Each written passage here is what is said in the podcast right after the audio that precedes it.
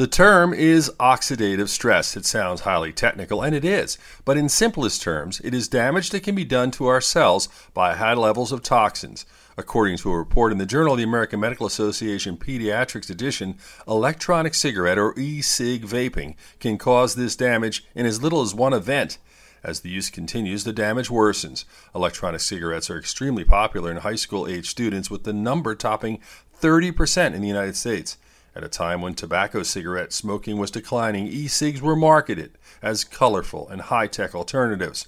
What we are left with is a growing number of young people becoming victims of oxidative stress with the predictable outcome of cardiovascular, neurologic, and pulmonary diseases. With your health, I'm Dr. Brian McDonough on 1010 Wins.